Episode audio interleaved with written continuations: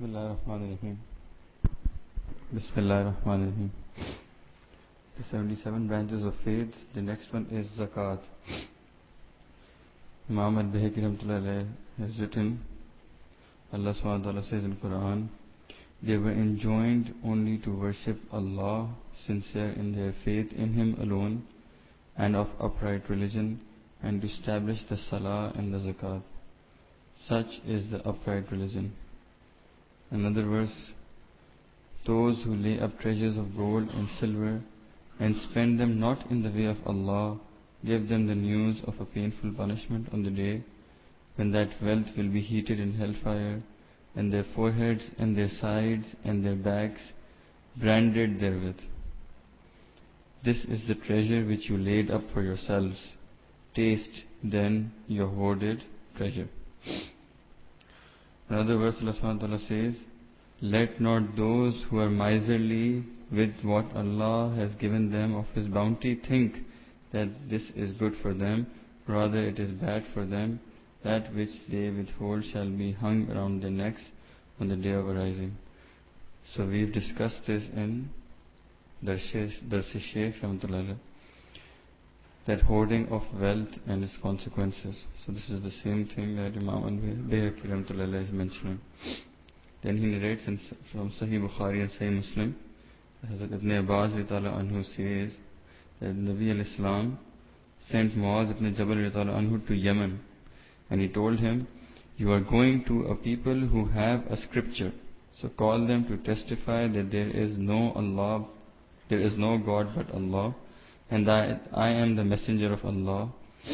If they respond to this, then teach them that Allah has imposed five salahs upon them in every day. If they respond to this, then teach them that Allah has imposed upon them a charity to be taken from the wealthy amongst them and given to their poor. If they respond to this, then beware of taking any more of their wealth.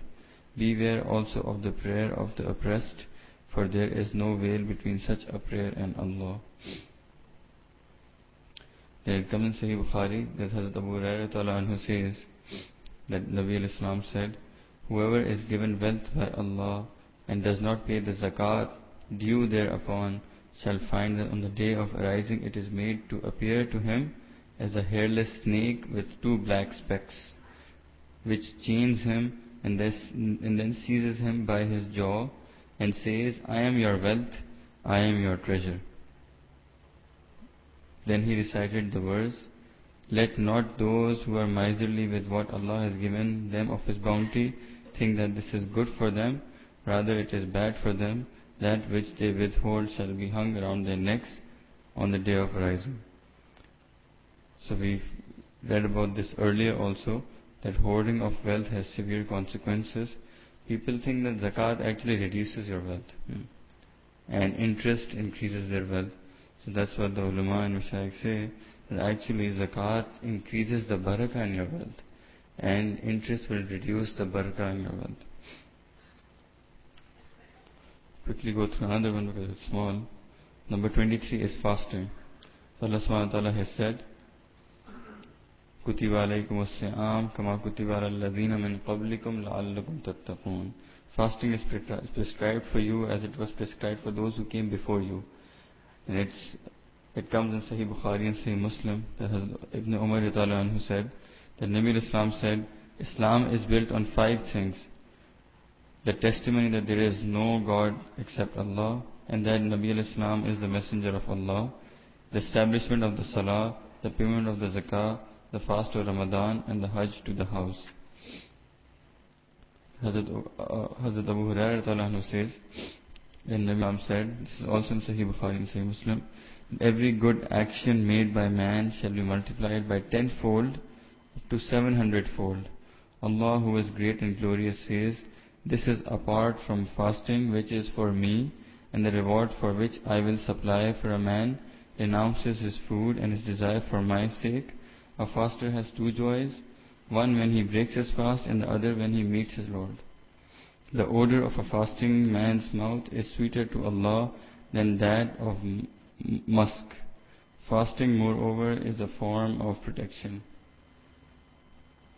It comes in Hadith, فَصَوْمُ لِي ana ujza So the muhaddiseen have said that it can be ana ajza and ana, yuj, ana yajzi bihi and ana yujza bihi.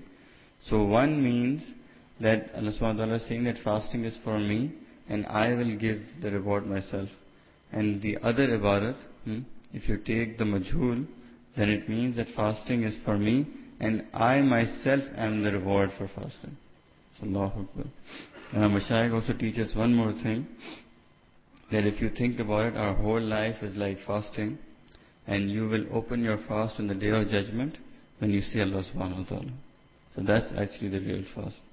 So may Allah subhanahu wa ta'ala grant all of us these feelings in these last moments of Ramadan. وآخر دعوانا أن الحمد لله رب العالمين. Do short muraqabah. Close your eyes and bow your head. And imagine Allah subhanahu wa ta'ala's hidayat is coming in your hearts. It's cleaning your heart from all of the filth. And your heart is silently saying, Allah, Allah, Allah.